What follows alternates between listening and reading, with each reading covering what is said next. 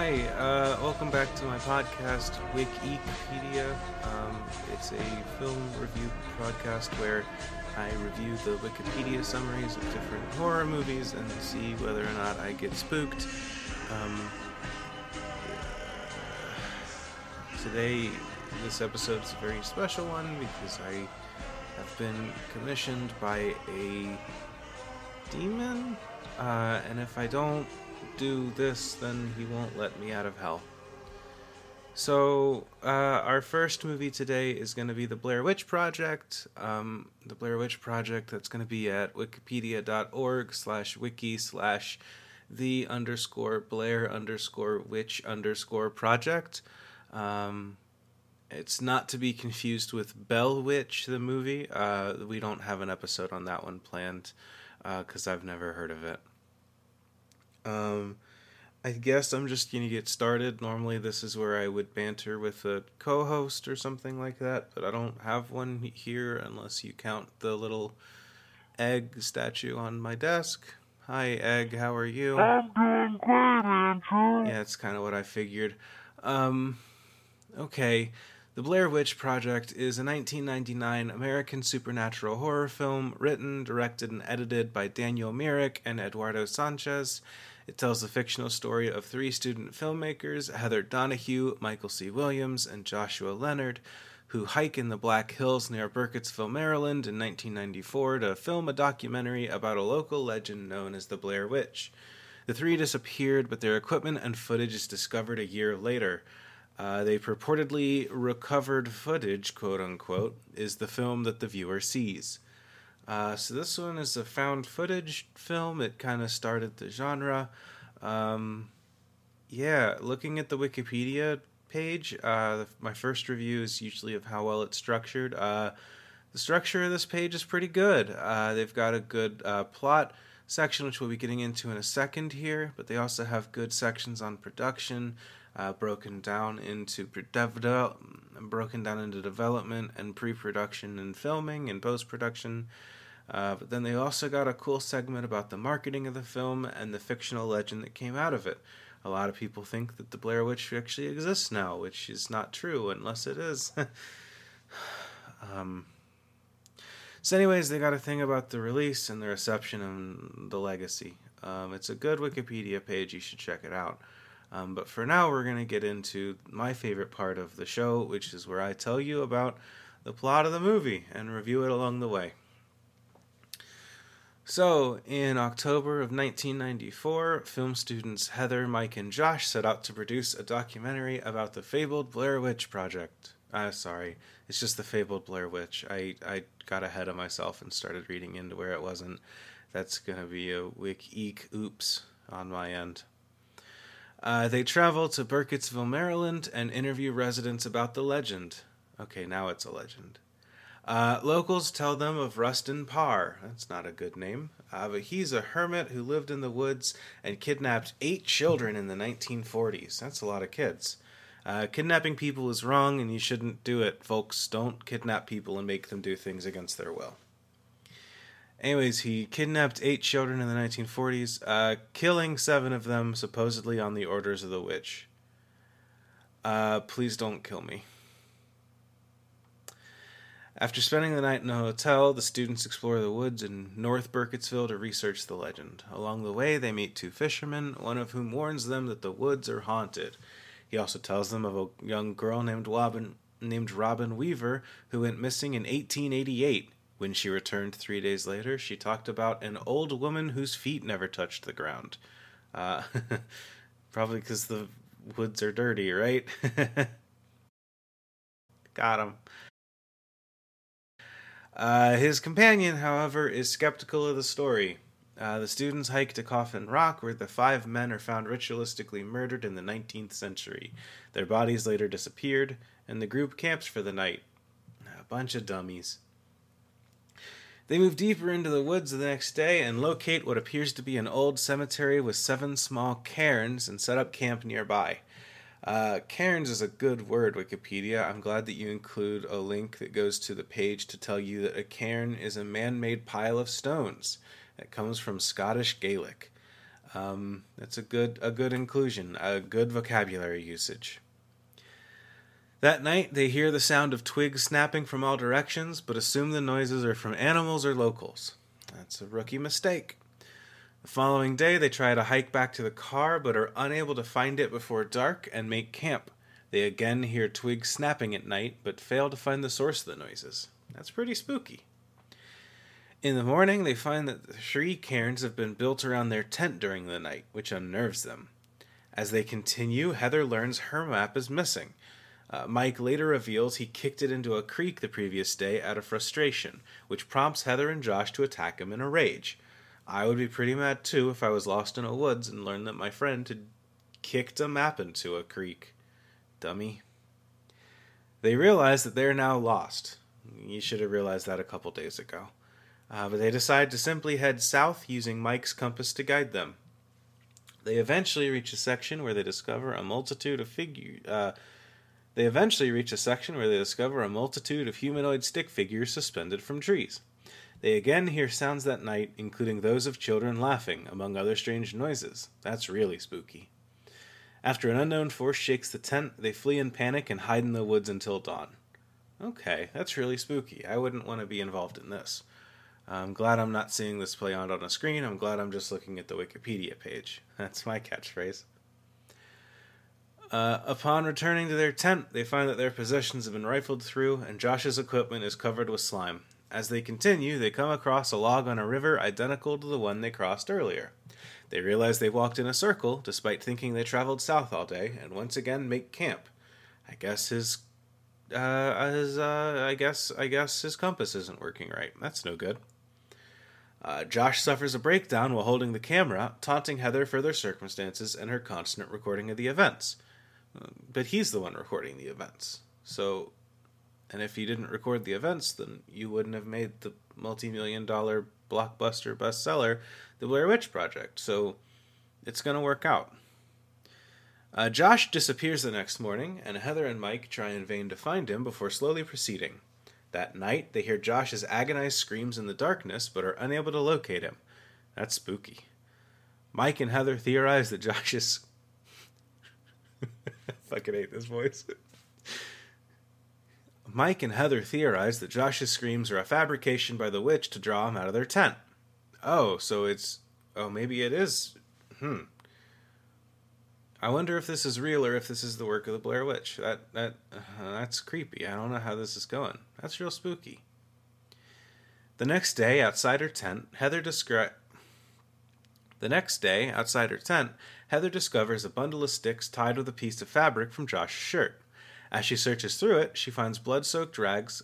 She finds, hmm, I can't read this section. This is a poorly written part of the page. As she searches through it, she finds blood soaked scraps of Josh's shirt, as well as teeth, hair, and what appears to be a piece of his tongue. Ew, that's, that's spooky. Although distraught by the discovery, she chooses not to tell Mike. That night, Heather records herself apologizing to her family and to Mike and Josh's families, taking full responsibility for their predicament. I don't really think this is your fault, Heather. Because this is all of your fault. You guys all decided to go out and do it and then the guys got in over their heads. I think you're just apologizing because you feel like you have to. I don't think you should do that. Patriarchy is the real spooky part, and that's true of every horror movie. They again hear Josh's agonized cries for help and follow them to a derelict abandoned house containing demonic symbols and children's bloody handprints on the walls. That's spooky. Mike races upstairs to find Josh while Heather follows. Mike says he hears Josh in the basement. He runs downstairs while a hysterical Heather struggles to keep up.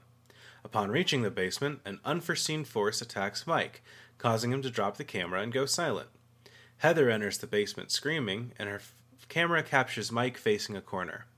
Something unseen attacks Heather, causing her to drop her camera and go silent as well, and the footage ends. So that was the Wikipedia plot summary of the Blair Witch Project. Um, all in all, it seems pretty extensive, and it seems like they got a lot recorded in there. I think that's good. Um, so I'm going to give it a 10 out of 10. Um, it seems very well written and put together, and even though I stumbled over a couple sentences, that's not really their fault. You know, Wikipedia pages aren't really meant to be read out loud. They're meant to be read and spooked upon in your head. Um, ultimately, I think I want to give the Blair Witch Project's Wikipedia page a 10 out of 10.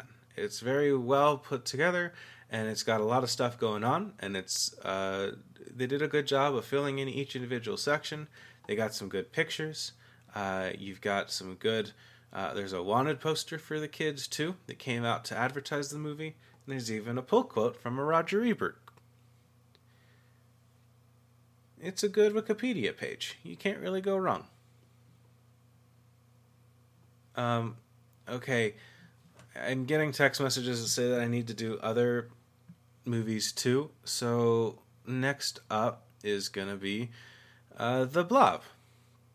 Uh, this is the article about the 1958 film. Uh, we could talk about the remake, but I don't need to talk about a remake of a Wikipedia page. I want to talk about the original. The Blob is an independently made 1958 American science horror. Hmm. The Blob is an independently made 1958 American science fiction horror film in widescreen color by Deluxe, produced by Jack H. Harris, directed by Irvin Yeaworth, and written by Kay Linaker and Theodore Simonson. Okay, I've come to my first critique of this page, which is that that's a big old run on sentence. You could have done that a lot better, people that made this Wikipedia page. I'm a little disappointed in you.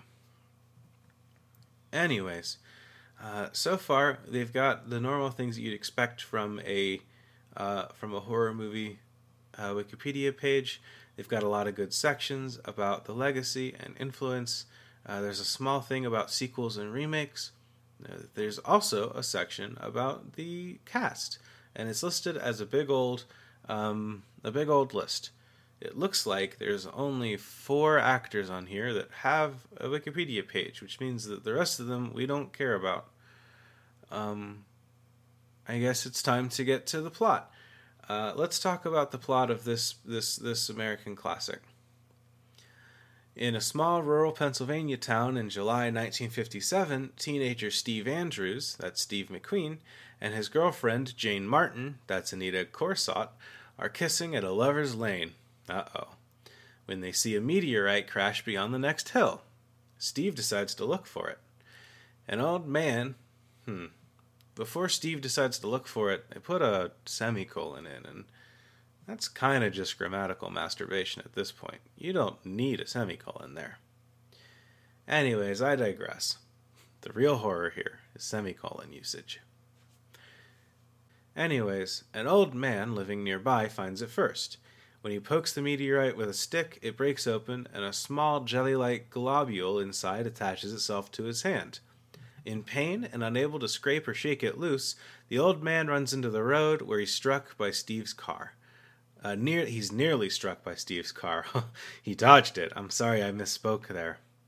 Uh, Steve and Jane take him to Dr. Hallen. By the way, if you wanted to follow along with this with me, you can find this article at wikipedia.org slash wiki slash the underscore blob. Anyways, Dr. Hallen anesthetizes the man and sends Steve and Jane back to, loco- back to locate the impact site and gather information. Hallen decides he must amputate the man's arm since it's being consumed. Before he can, the blob completely consumes the old man, then Hallen's nurse, and finally the doctor himself, all the while continuing to grow. Steve and Jane return in time for Steve to witness the doctor trying to get out the window with the creature on his head. That's spooky. They leave and go to the police station and return to Lieutenant Dave and Sergeant Burt. There's no sign, however, of the blob or its victims, and Burt dismisses Steve's story as a teenage prank. Steve and Jane are taken home by their parents, and they later sneak out. In the meantime, the creature consumes a mechanic at a repair shop and grows in size every time it consumes something. That's spooky. At the Colonial Theater, which is showing a midnight screaming of Daughter of Horror. Oh, I think I said a midnight screaming, but I meant to say a midnight screening. Um, I accidentally made a very good play on words there, so I, I hope you forgive me for that, listeners. Hey, hey, Andrew, Andrew, I know. can you speed this up? Can you speed this up, okay? I need you to speed it up. Okay. Thank you. God damn it. In the meantime, the creature consumes a mechanic at a repair shop and grows in size each time it consumes something. That's spooky.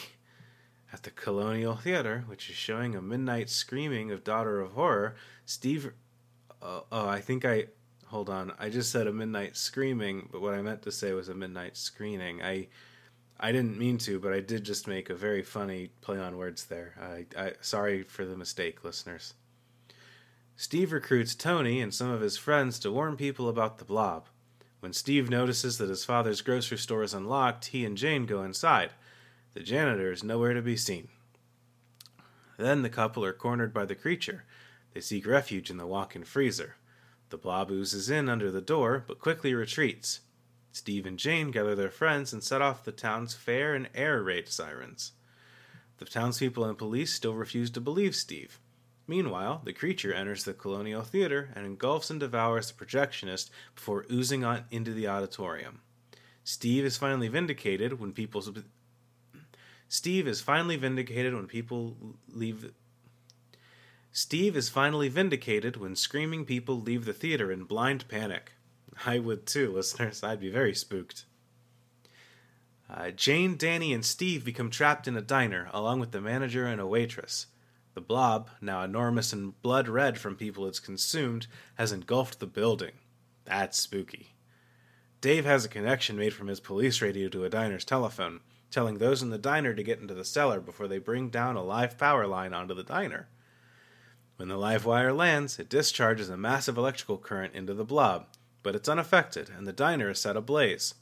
When the diner manager uses a carbon dioxide extinguisher on the fire, Steve notices that this causes the creature to recoil. Steve remembers that it also retreated from the freezer, saying, That's why it didn't come into the ice box after us. It can't stand cold. That's very smart, Steve. Good work. Shouting in hopes of being picked up on the open phone line, Steve tells Dave about the Bob's vulnerability to cold. Jane's father, Mr. Martin, leads Steve's friends to the high school to retrieve the 20 fire extinguishers there. Returning, the brigade of fire extinguisher armed students and police first, dive, first drive the creature away from the diner, then freeze it, saving Steve, Jane, and the others. Good work, everyone. Dave requests the authorities send an Air Force heavy lift cargo airplane to transport the Bob to the Arctic, where it's later parachuted down the ice and snowy pack. Dave says that while the creature's not dead, at least it's been stopped.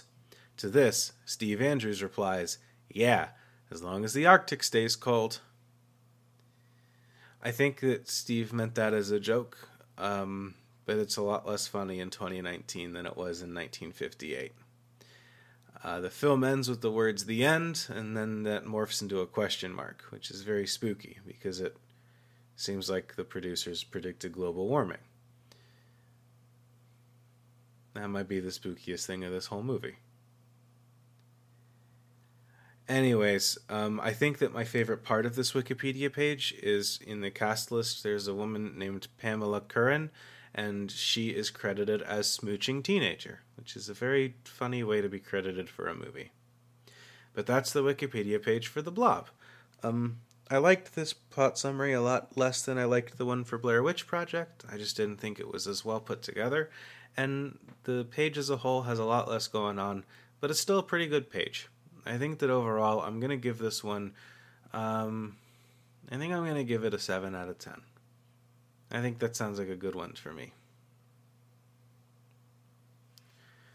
Okay. Um, the next one that I have to talk about is. Hold on. Okay. Uh, it looks like the next one I have to do is a South Korean horror film.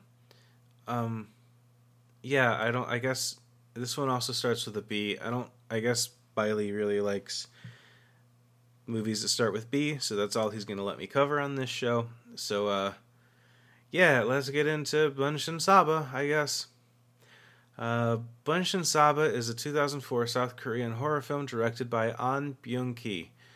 Uh, in 2004, it screened at the 8th annual Busan International Fantastic Film Festival and had its American premiere at the 2005 New York Korean Film Festival and was also shown later that year at the fifth annual Screamfest Horror Film Festival. Okay, so um, this one has a pretty short Wikipedia page. There's not much going on for it. Um, there's a section for the cast and released, and then there's a see also link, which is just a list of ghost films.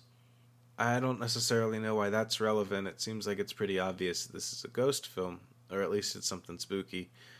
Um, so yeah, the, the Wikipedia page doesn't have a whole lot going on for it. Um, but let's go ahead and start talking about the plot. Lee Yujin is a tran- Lee Yujin is a transfer student from Seoul, and along with two of her friends, she's constantly being bullied by a group of classmates. Bullying's a real spooky. Bullying's the spookiest thing you can do to a kid. Cut both of those. Uh, one night, Eugene and her friends dis- one night, Eugene and her friends decide to place a curse on their enemies by creating a Ouija board on which they write the names of the female bullies. Using the Bunshin Saba curse, her friend warns the others not to open their eyes until a spell is finished. The calling takes effect, and Eugene, somewhat curious, opens her eyes. Uh, oh, that's not what you should have done. She told you not to. It's probably going to be spooky. To her shock and horror, she sees an image of a pale like dead girl with long hair beside her. Yep, it sure is spooky. The next morning, when Yujin enters the classroom, she discovers the corpse of one of the bullies on top of the desk with a burned face. Meanwhile, the school vo- uh, hires a volunteer teacher, Li Yinju, as the new art instructor. She starts to call the roll in the class and stumbles on seat number 29 as she mentions the name of the deceased girl, Kim In Suk. Uh, the students are terrified when they hear the name and rush out of the classroom when they see her talking to thin air. The only one left is Yu Jin, who tells Inju that Kim Un Suk doesn't exist. Inju takes another look at the seat and realizes there is no name at seat number 29. That's real spooky. Suddenly, Yujin sees a figure on Inju's back. Uh, investigations soon rise, and the other three bullies die in the same manner. Finally, Yujin realizes that the spirit of Kim In Suk is possessing her. She was the one who killed all those bullies, even though she doesn't remember doing it. That's real spooky. Yinju also senses a terrible force and unearthly presence surrounding Yujin. Mr. Han, Yujin's class advisor, decides to help out by consulting his friend in, uh, on what is causing her to act strangely. Through hypnotism, they're able to see a vision of the past showing how Kim and Suk and her mother Chun Hee were brutally killed by villagers, and before dying, they placed a curse for that for generations to come, whoever left the village would die. As Chun Hee finally takes possession of Inju's body, she exacts punishment of the people who wronged them, slaying the school's principal but sparing Mr. Han's life. Not long after, Yujin gives birth to a girl, and within that girl's body is the spirit of Kim Un Suk. That's creepy. I don't really like movies about teenagers dying. That's a real spooky one. I didn't like that one. Uh, this is a pretty bare bones page. It's um, I'm probably gonna give it like a like a five, maybe even a four. I just hope the spooky spirit doesn't come get me for the low rating. I got enough demons in my life right now. Anyway, if you want to check that one out, it's wikipedia.org slash wiki slash Bunshin Saba. It's spelled just how it sounds. Um, the next movie that the ghost wants me to cover is going to be Body Bags. I don't know this one. Um, you can find it if you go to the Wikipedia page. That's wikipedia.org slash wiki slash body bags film. Uh, okay. Um, first off, looking at the Wikipedia page, it looks pretty bare bones. There's a bit about the critical reception and the background and the cast. Uh, the cast is really cool because it's split into two separate, um, into two different columns. That's a bit of technology you don't see too often in um, Wikipedia pages. So I really like it when people push the art form and try and grow. Um, it looks like the cast for this one's pretty cool. Uh, this one features John Carpenter, Tom Arnold, Robert Carradine, Sam Raimi, Wes Craven, uh, Peter Jackson, Mark Hamill, and a bunch of other people. Um, it's got a pretty good cast. Anyways, um, it looks like this movie uh, is a 1993 American horror comedy anthology television film originally made for television featuring three unconnected stories with bookend segments featuring John Carpenter and Tobe Hooper as deranged morgue attendees. That's spooky. It was directed by Carpenter, Hooper, and Larry Sulkis. It first aired on uh, it first aired on 8 August 1993. I guess we're going with the British way of writing out uh, dates, and that one's interesting because it's one day after my birthday. Um, I hope I get another one of those. I don't know if the Red Star has dates. Anyways, uh, the plot in the prologue, uh, you see a creepy looking coroner introducing three different horror tales involving his current work on cadavers in body bags. They have body bags in quotes. I guess that each bag is a different movie, but this Wikipedia summary doesn't make that very obvious. Anyways, the first one of these is the gas station. Anne is a young college student who arrives for her first job working a night shift at an all night filling station near Haddonfield, Illinois, which is a reference to the setting of Carpenter's two Halloween films. The leaving worker, Bill, reminds her that a serial killer has broken out of a mental hospital and cautions her not to leave the booth at the station without the keys because the doors lock automatically. I'm pretty new to Wikipedia articles about horror movies, but I got a hunch about what's going to happen. Anyways, after Bill leaves, Anne is alone and the tension mounts as she deals with various late night customers seeking to buy gas for a quick fill up, purchase cigarettes, or just use the restroom key. And she's unsure as to eth- she's unsure whether any of them might be the escaped maniac. One of the neat things about this Wikipedia article is that they highlight the word tension, which gives me the pop up that tells me that in phonology, tenseness or tensing is, most broadly, the pronunciation of a sound with greater muscular effort or constriction that's typical. I don't think that that's the definition that they were going for in this sentence, but I applaud Wikipedia for trying. Anyways, uh, at one point, a homeless transient asks to use the restroom, and when the party and couple arrives, she asks the man to check on the bum. He says he's sleeping. She goes inside the man's restroom, only to find an elaborately grotesque drawing of an evil looking entity carrying beheaded people into the restroom, and then a dead body of the man sitting in a pickup truck on the lift of one of the garage bays. That's spooky, but I don't know what that sentence just said. I'm going to try and read it again and see if it helps. She goes inside the men's restroom, only to find an elaborately grotesque drawing of an evil looking entity carrying beheaded people in the restroom, and then the dead body of the man sitting in a pickup truck on the lift in one of the garage bays. The only thing spookier than what's going on in this sentence is the way that it's written. she makes a phone call for help, which is a she makes a phone call for help, which results in her realization that Bill, the attending worker she met earlier, is in fact the escaped killer, who's killed the real Bill and is killing numerous passers-by. She finds the real Bill's dead body in one of the lockers.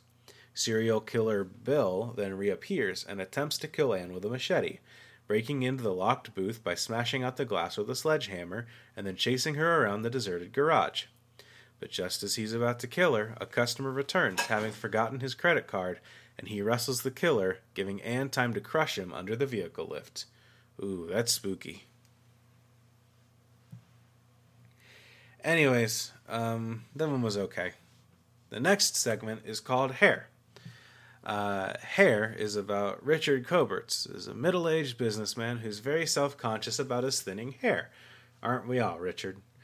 This obsession has caused a rift between him and his long-suffering girlfriend Megan. Richard enters a television ad about a miracle hair transplant procedure and pays a visit to the office and meets a shady Dr. Lock, who agrees to give Richard the solution to make his hair grow back. Listeners, I have to say, I'm not impressed with this Wikipedia article so far. There are a lot of run on sentences that don't need to be. But, anyways, I digress. The next day, Richard wakes up and removes the bandage around his head and is overjoyed to find that he has a full head of hair. But he soon becomes increasingly sick and fatigued and finds his hair continuing to grow, and additionally, growing out of parts of his body where hair doesn't normally grow. I'm not sure where those are, but I'm not sure I want to know. Trying to cut a hair off of his mouth, oh, never mind, that's spooky. Uh, he finds that it screams and examines it under a magnifying glass. He sees it's alive and resembles a tiny serpent. He goes back to Dr. Lock for an explanation, but finds himself a prisoner, as Dr. Lock explains that he and his entire staff are aliens from another planet, seeking out narcissistic human beings and planting seeds of hair to take over their bodies for consumption as part of their plan to spend their essence to Earth. Okay. I don't think that segment's as spooky as the way that it's written, because the true spookiness is in grammatical errors. Anyway, the third one is called I. Brent Matthews is a baseball player whose life and career take a turn for the worse when he gets into a serious car accident in which his right eye is gouged out. Ooh, I don't like that at all. Unwilling to admit that his career is over, he jumps at the chance to undergo an experimental surgical procedure to replace his eye with one from a recently deceased person. But soon after the surgery, he begins to see things out of the new eye that others cannot see, and begins having nightmares of killing women and having sex with them. That's spooky. Brent eventually seeks out the doctor who operated on him, and the doctor tells him that the donor of his new eye was a recently executed serial killer and necrophile who killed several young women and then had sex with their dead bodies. This is a real spooky one. I don't like this at all. Brent becomes convinced that the spirit of the dead killer is taking over his body so that he can resume killing women. He flees back to his house and tells his skeptical wife, Kathy, about what's happening. Just then, the spirit of the killer emerges and attempts to kill Kathy as well. Kathy fights back, subduing him long enough for Brent to reemerge. Realizing it's only a matter of time before the killer emerges again, Brent stabs his donated eye with garden scissors, severing his link with the killer, but then bleeds to death. That's pretty spooky. One might argue it might be spookier if this guy was just using the fact that he got a serial killer eye as an excuse to kill people, but we can't be that clever. Anyways, in the epilogue, the coroner's finishing telling his last tale when he hears a noise from outside the morgue. He crawls back inside a body bag, revealing that he himself is a living cadaver, and two other morgue workers begin to work on this John Doe corpse. That's spooky. We've been listening to a corpse the whole time. Anyways, I think that that's as much as we have time for for this episode of Wikipedia. Um, thank you for joining me into this deep dive into Wikipedia film pages. Um, I hope that you got as spooked as I did, because I had a, a, as good of a time as I could. Um, please help them get me out of here. I really miss not doing this podcast. There's a reason I don't post it in the real world. Please help.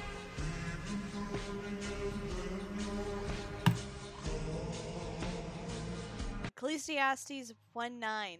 That which has been is what will be. That which is done is what will be done, and there is nothing new under the sun. Wait, what does that even mean? It means Hollywood will reboot anything. But what if we did it first? I love it. I'm Tanner, I'm Lindsay. and together we host Not If I Reboot You First. It's a podcast where we take popular properties and redo them before Hollywood has a chance to get their corporate paws all over them. We got you covered for all sorts of situations. Reboots, remakes, sequels, spin offs, adaptations, you name it. Break them apart, grab the good bits, and make them better. Our way. Not If I Reboot You First, with new episodes every Sunday. Available on Podbean and Apple Podcasts. Follow us on Twitter at NIIRYF Pod. Goodbye. Bye.